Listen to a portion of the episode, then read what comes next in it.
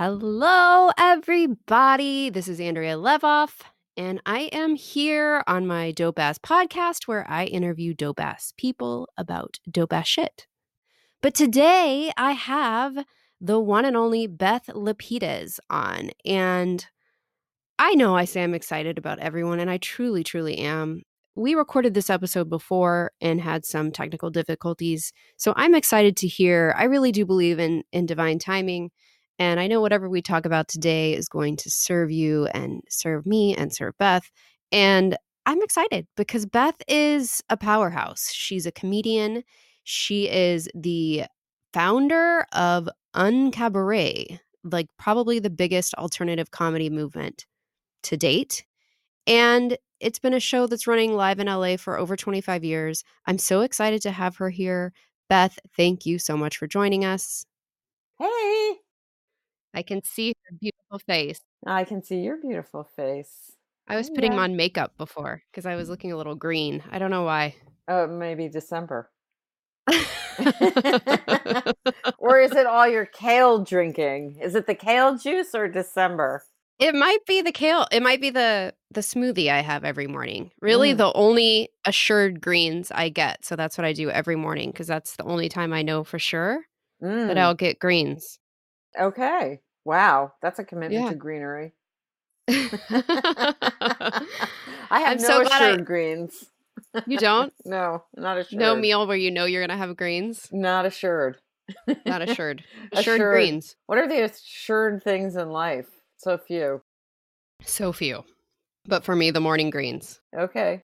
Um, yeah, so here we are. We've recorded before Yes. and we had some technical difficulties, but I know that divine timing, we were this is the conversation we were meant to have. Everything's unfolding in perfect and divine order. Perfect timing. And today slower than normal. We were talking about that. I think it's the holiday season, but it does feel like time has stopped. Um, but Time is, I don't yeah. Well, anyway. let's talk about time.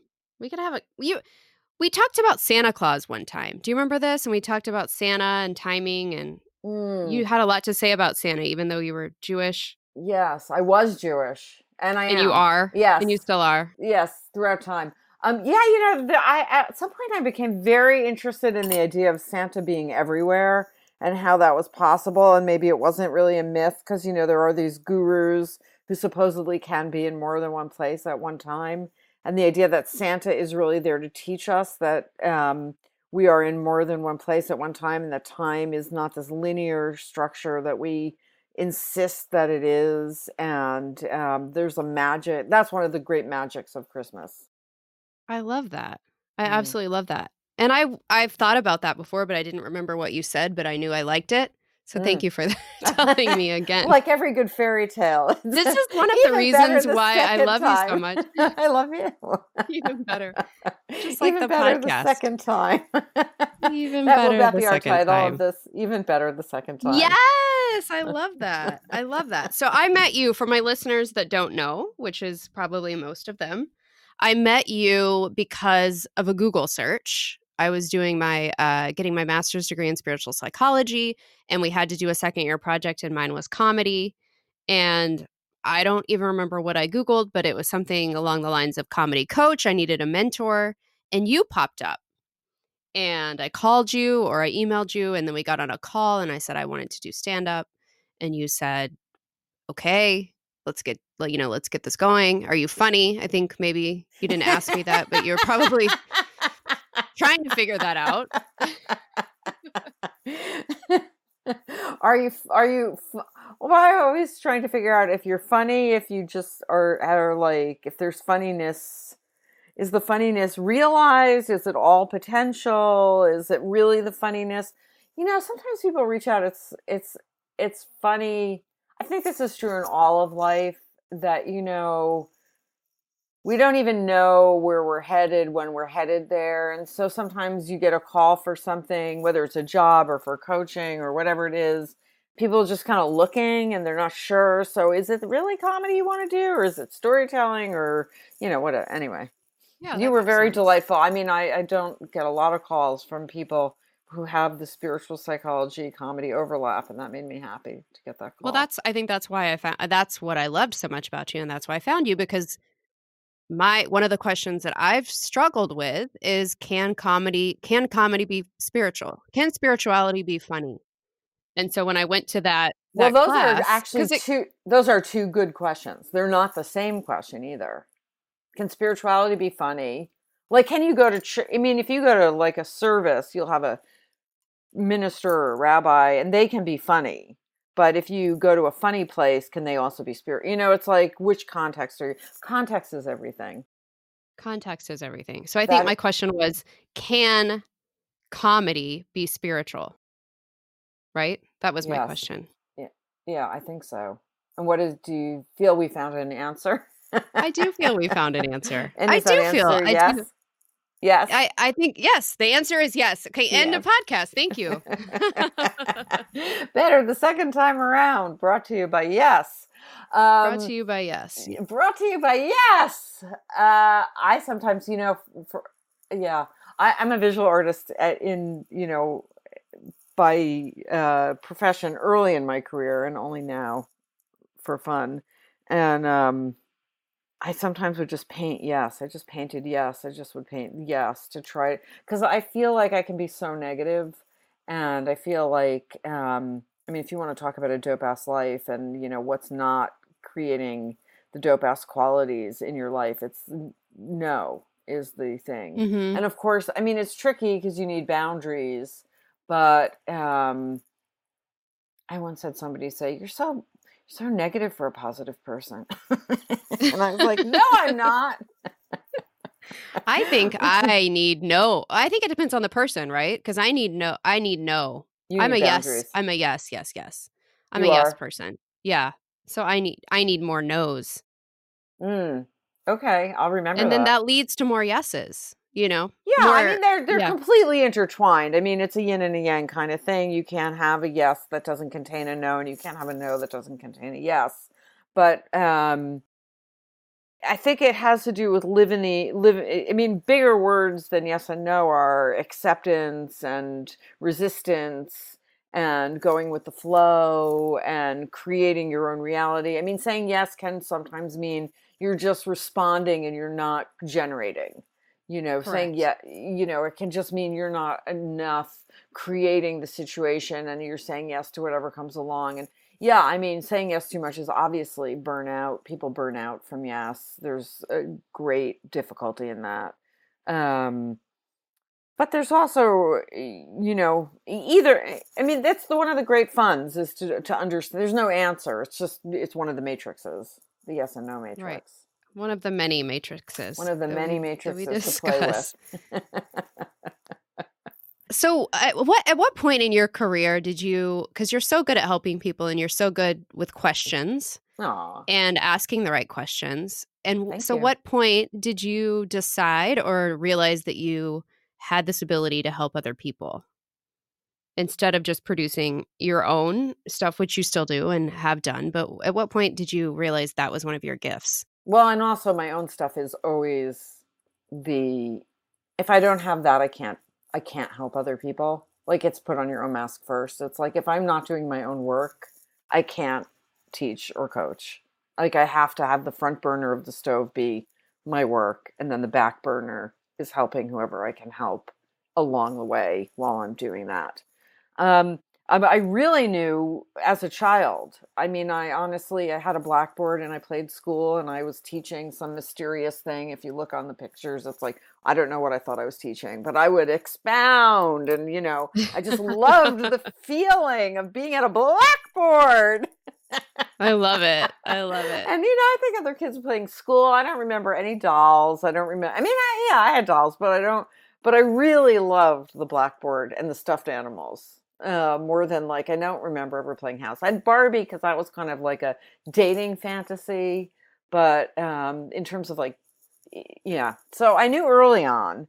Then you know I taught periodically uh, throughout my whole life. I taught photography in college, and um, I modeled. I was a nude model in art school, and, and that also put me in the teaching realm. And um, there were other things along the way, but when I really started teaching in earnest was we were doing Uncab and it was such a new form of comedy and so much storytelling and then comedians who weren't part of it were asking how would they learn to do it because if you wanted to do straight ahead regular comedy basically you know you would go to open mic nights or there were classes but how do you learn to do this thing?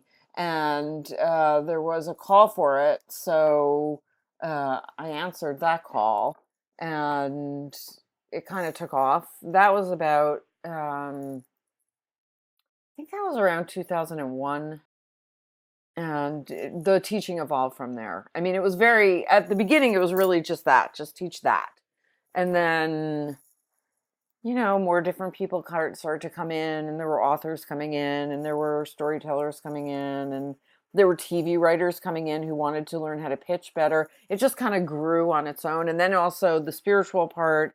Um, I somehow got hooked up with Kripalu, and then regular people wanted to do it as a life growth experience Mm-hmm. And do you think that can you teach anyone to be creative? Do you think that everybody is innately creative or That's funny. It's a question people really ask. Or can anybody be funny? Um anybody can be funnier.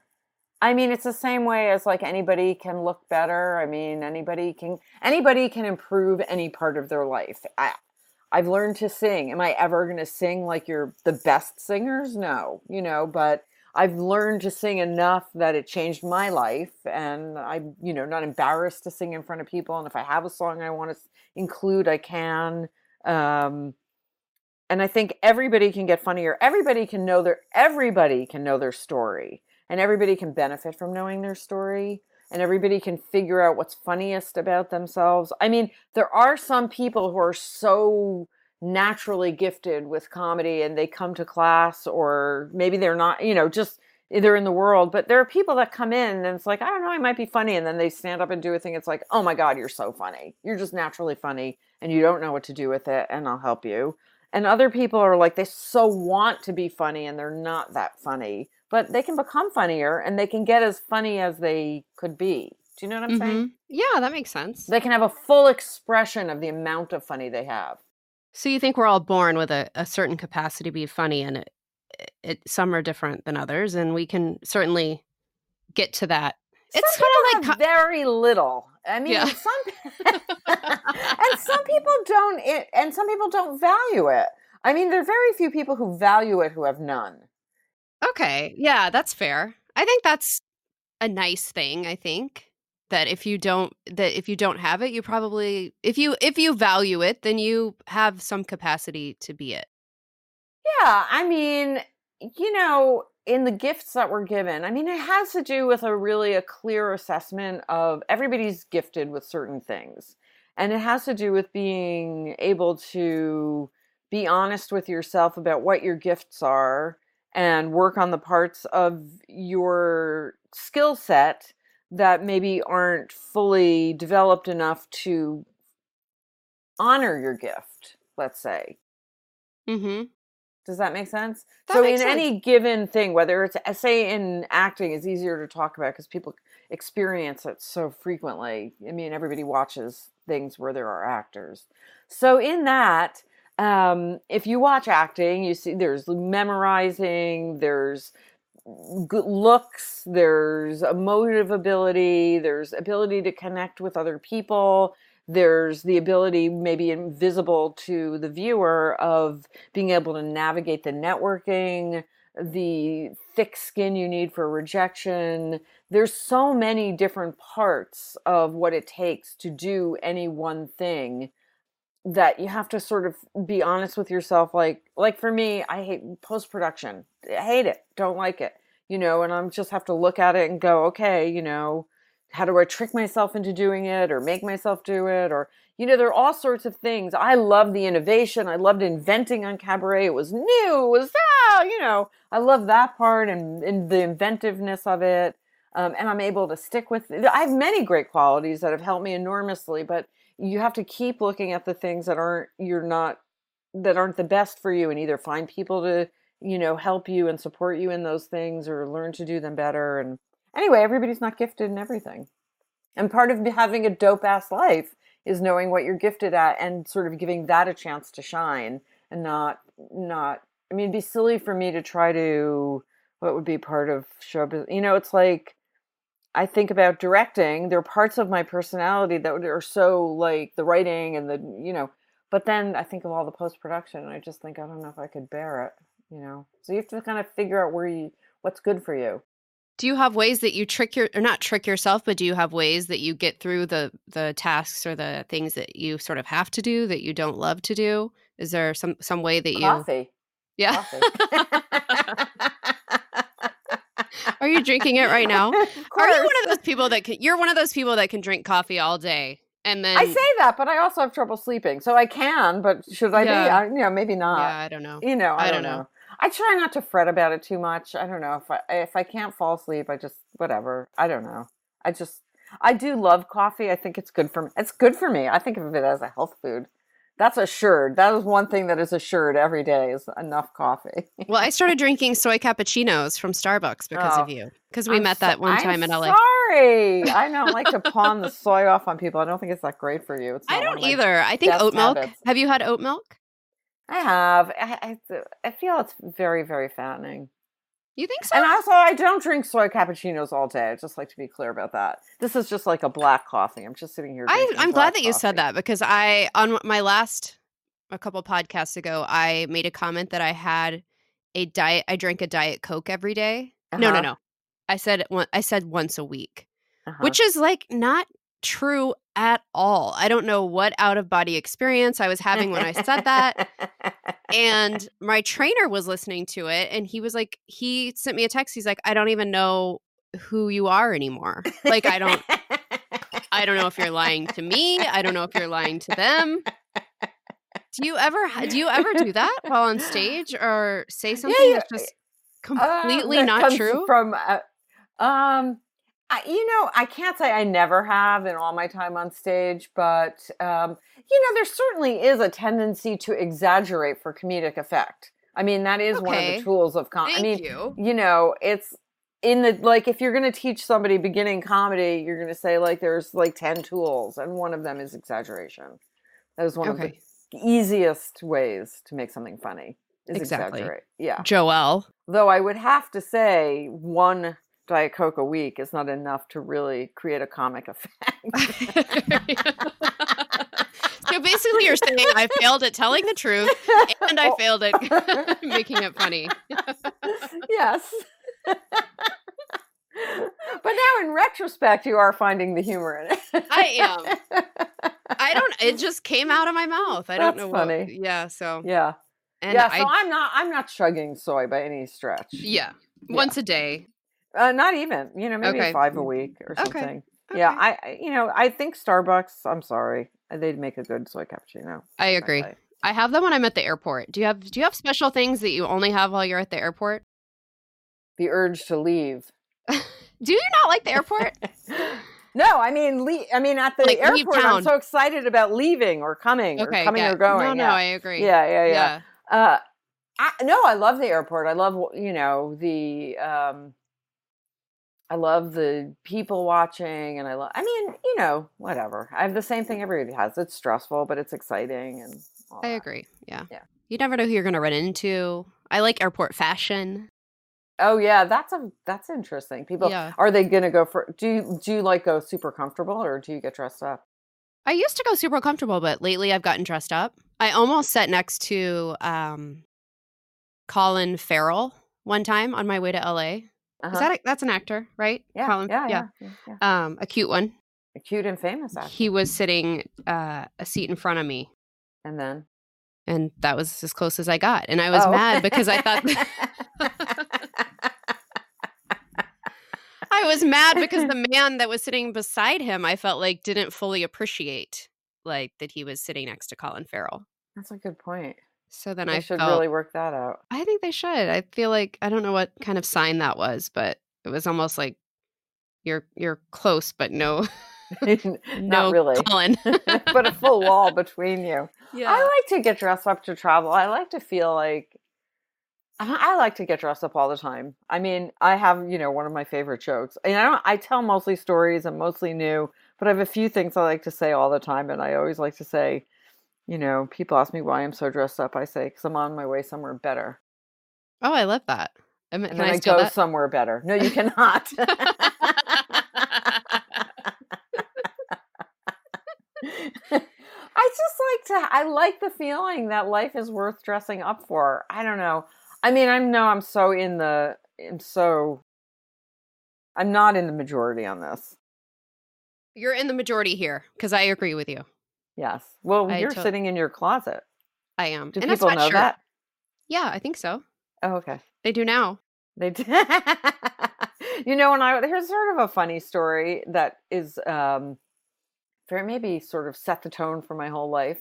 When I was little, I I'm gonna say in the five, six zone, I always liked to dress up. Like this wasn't a later in life thing. Like I used to really like to dress up. I there are pictures of me playing in the sandbox in like a full on party dress Oh wow. and I think I drove my mother insane because she was very like a Dinah Shore lesbian but married. I mean, she was very just like no nonsense, and she's like ah, and um, and I used to not only like to dress up but change my clothes all the time, and it drove her absolutely batty, and she padlocked my closet from the outside. You know, she locked it with a padlock, so I couldn't get into my closet. No way.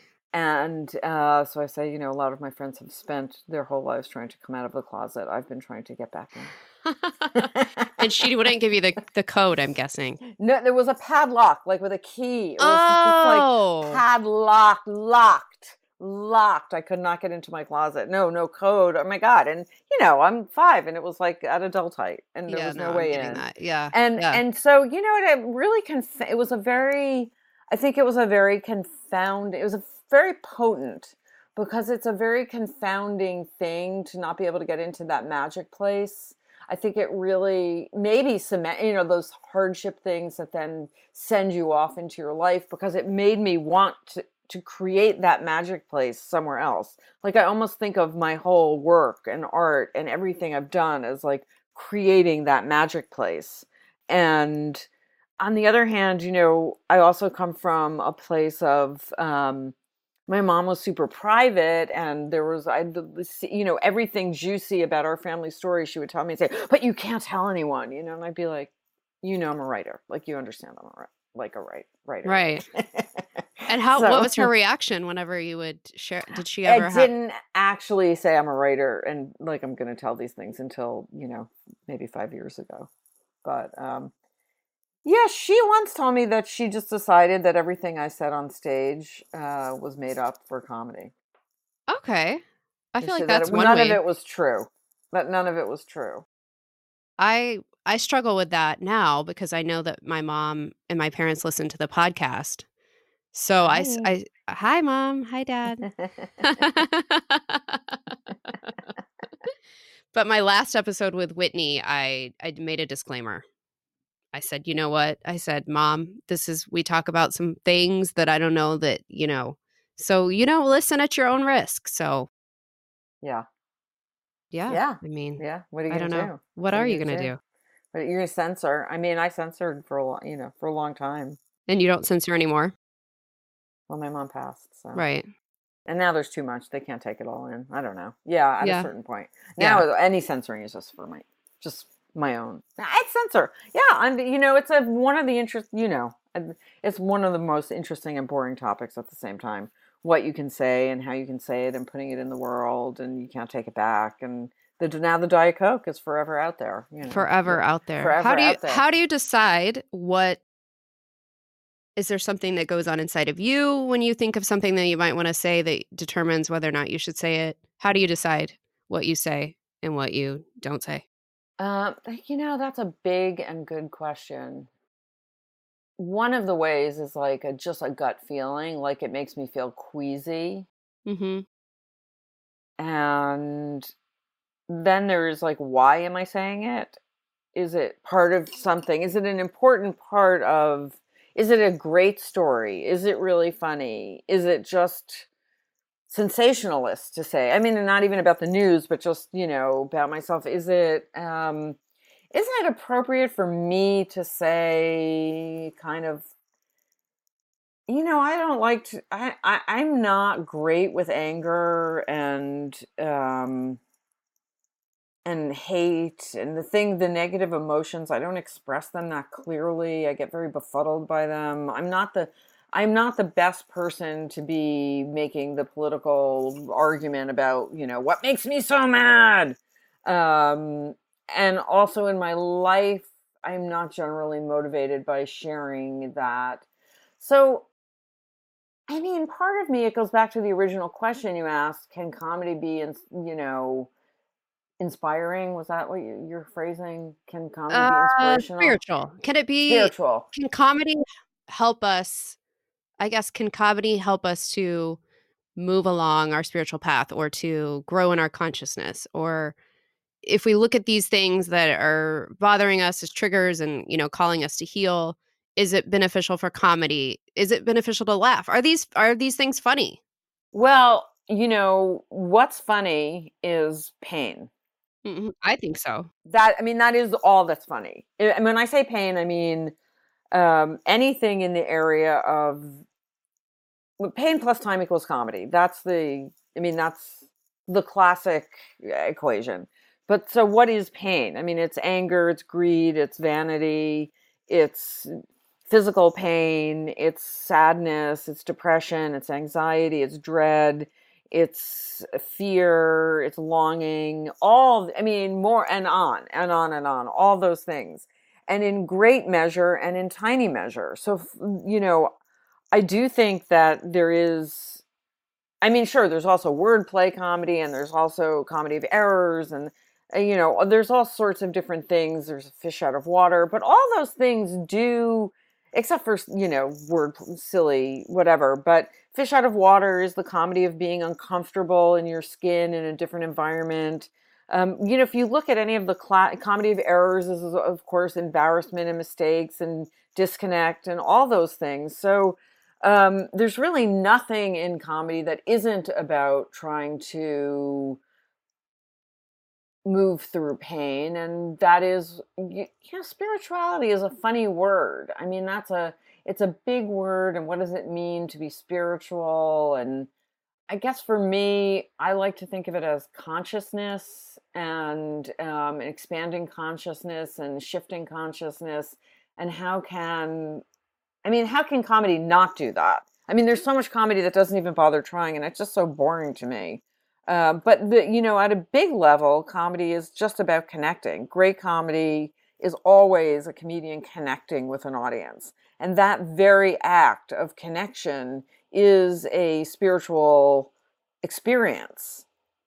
So, and to laugh is to be, you know, you are raised spiritually through the uh, through the experience of laughter you know is is lightening. I mean you do feel better. There's all these amazing physical things that happen to you the science of laughter. And um, so I, I do think of it that way. Un- unfortunately there's so much sort of low vibration environment that's been created in the comedy business. So many clubs where there's so much alcohol and so many you know hate filled comedians and so much comedy of despair and you know lashing out at other so there's plenty of comedy that doesn't do that. It's just the comedy of like belittlement and the comedy of degradation um so there are these two schools of comedy and they they exist side by side and at the on the one hand you have people really grappling with amazing things. I haven't seen it yet but i i've seen him and i know from thing i need to watch the great depression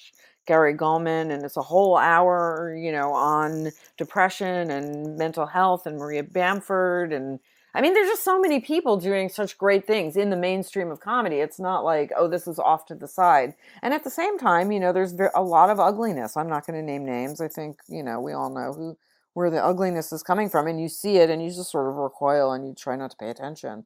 So comedy really contains these two very different things that are happening and it's fascinating to see it's like a civil war within comedy uh, right now. And you were seeing, i think this is is this what sort of inspired you to without asking you to give us a brief history of alternative comedy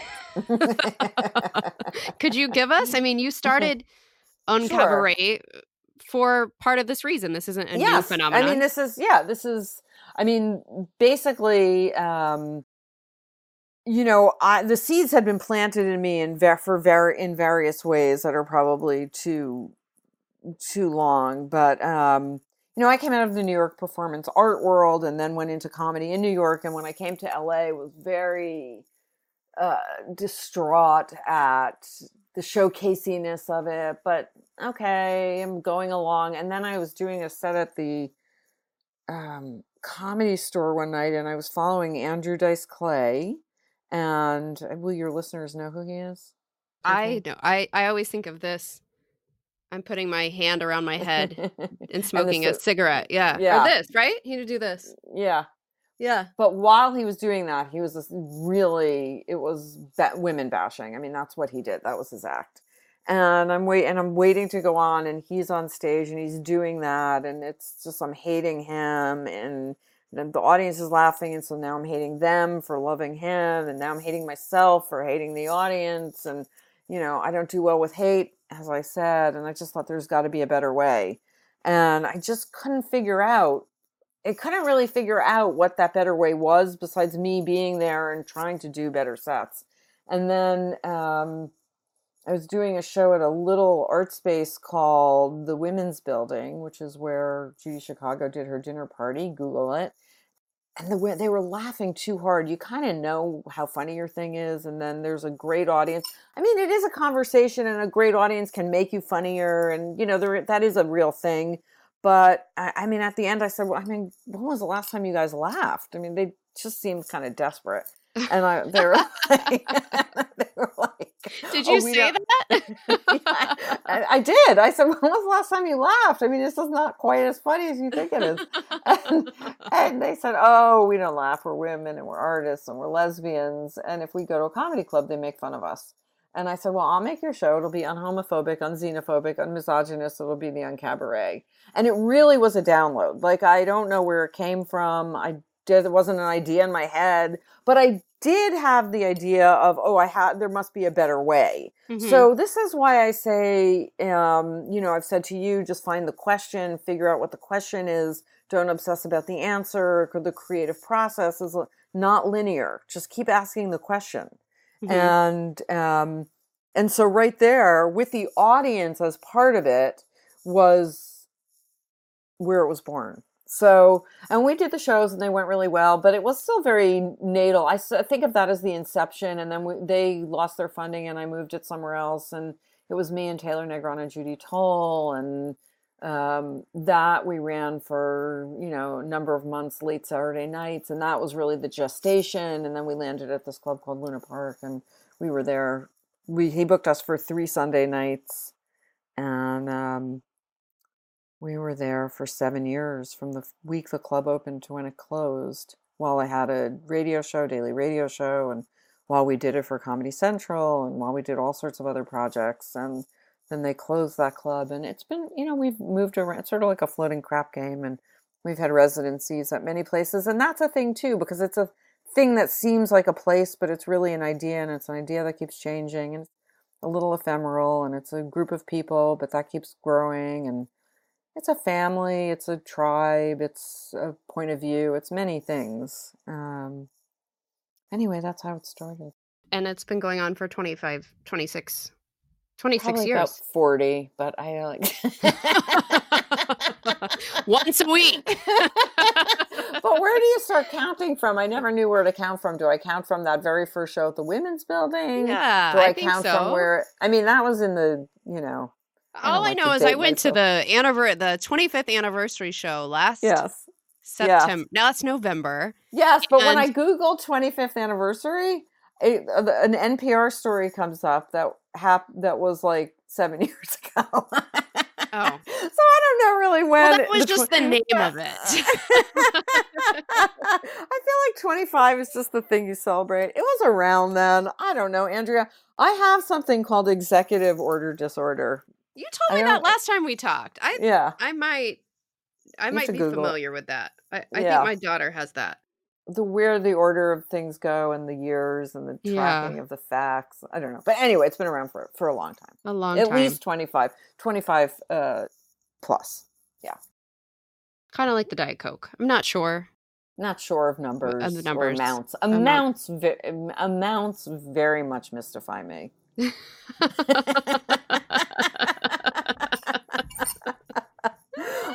like when I want to diet, I just have to just like not. It's like the measuring and the amounts. It's just you too- do so you do prefer do you prefer for someone to tell you the amount or do you prefer not to I prefer a diet where you can eat anything you want as long as just these foods, as much as you want of a limited amount of type, uh, limited foods, as much as you want. got it got it But I don't know. I've done it all. I mean, haven't we all done it all? we've all done it all Well, i do a- better in extreme um situations so i do really well like if if someone were to tell me eat only raw food for a month Right, right. The clear boundaries. Clear, This is a very case clear boundaries, To, yes. To bring it back around, the yes and the no. yes Clear no's. on- yes this on- is a with- yes this is a no Yes, yes. You can eat these foods. Just be clear, and everything else is just. You don't even have to think about it. exactly and then that Yeah. works for about a month and then it doesn't until it doesn't work Yeah. Until- until I break my raw cleanse with a martini and fried chicken. oh my god. Um yeah. So that's how Uncabaret started. And uh it's been a wild ride and an adventure, you know. And it's been a balance a lot about um you know how much of it I'm producing and how much of it is for me as a performer. I never wanted to be a producer, but in order to do the work I wanted to do, it, what did the it, context didn't exist. So there you go.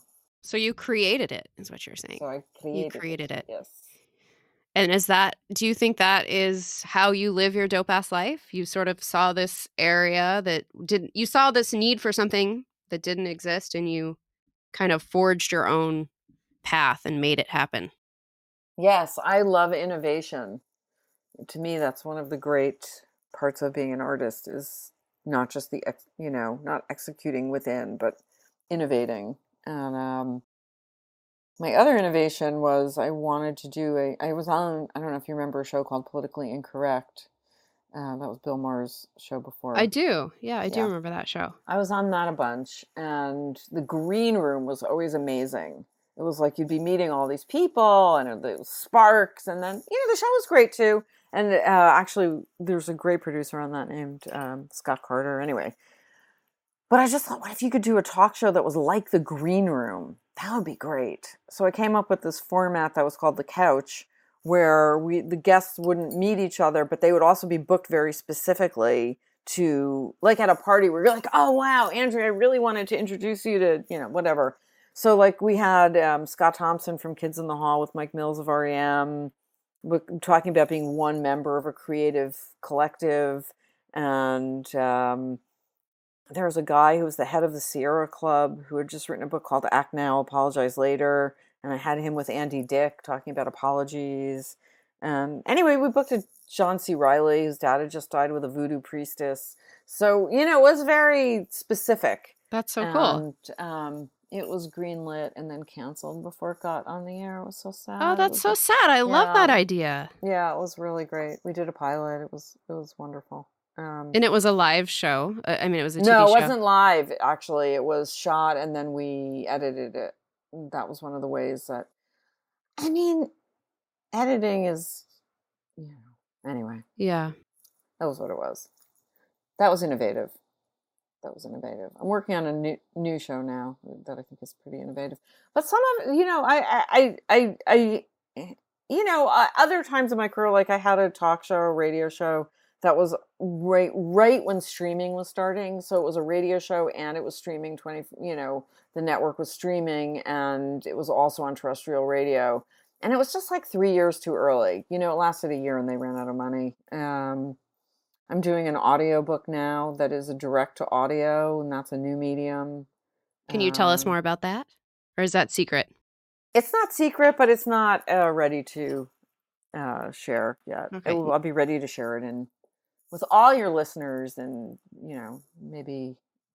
Well, I think it will be out in June or July, something like Okay, that. awesome. I'll start talking about it in a couple months. Okay, well, I'll definitely have to have you back and we can talk about it. Oh, good. But for now, tell tell my lovely listeners where they can Hi. find you, where they can find more Oh. information. Oh, Perhaps they want to oh. be coached or just learn more. Yes, want more. I want to take in more of my writing or my coaching or my comedy or just the vibe of me. And your Um, newsletters are are oh, pretty you love fabulous. those, right? I do love Thank your newsletters. you. Yeah. Thank you so Yeah. much.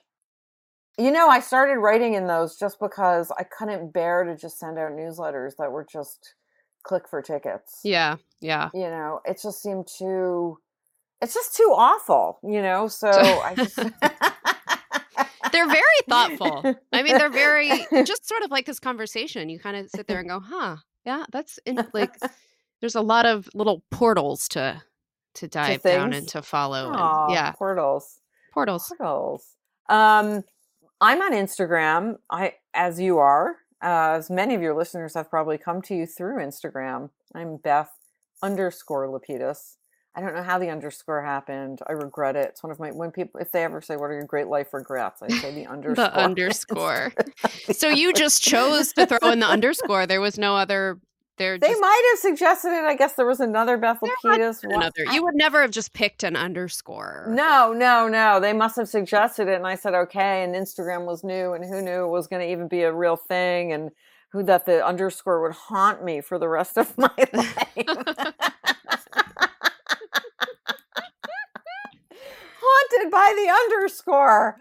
Anyway, Beth underscore Lapides L A P I D E S. Also, Uncabaret is on Instagram, two separate accounts, and and uh, Twitter. You're t- and- you're a, and- you're a tweeter. I'm a tweeter, and uh, that's that's you know its own madness. Uh, Facebook, I I and I, I you know very di- it's a different.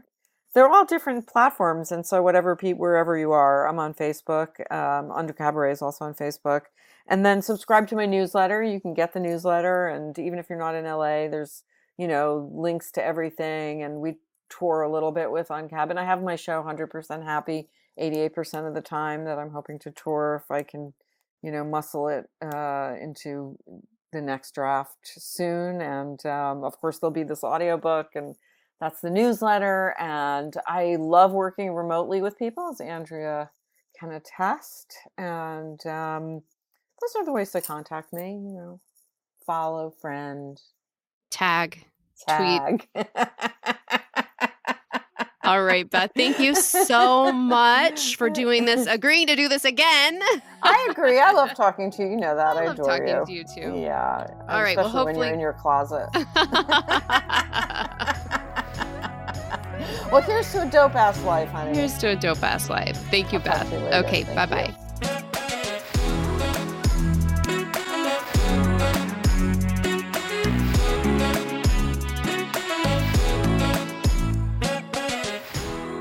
This podcast was produced by Dante32.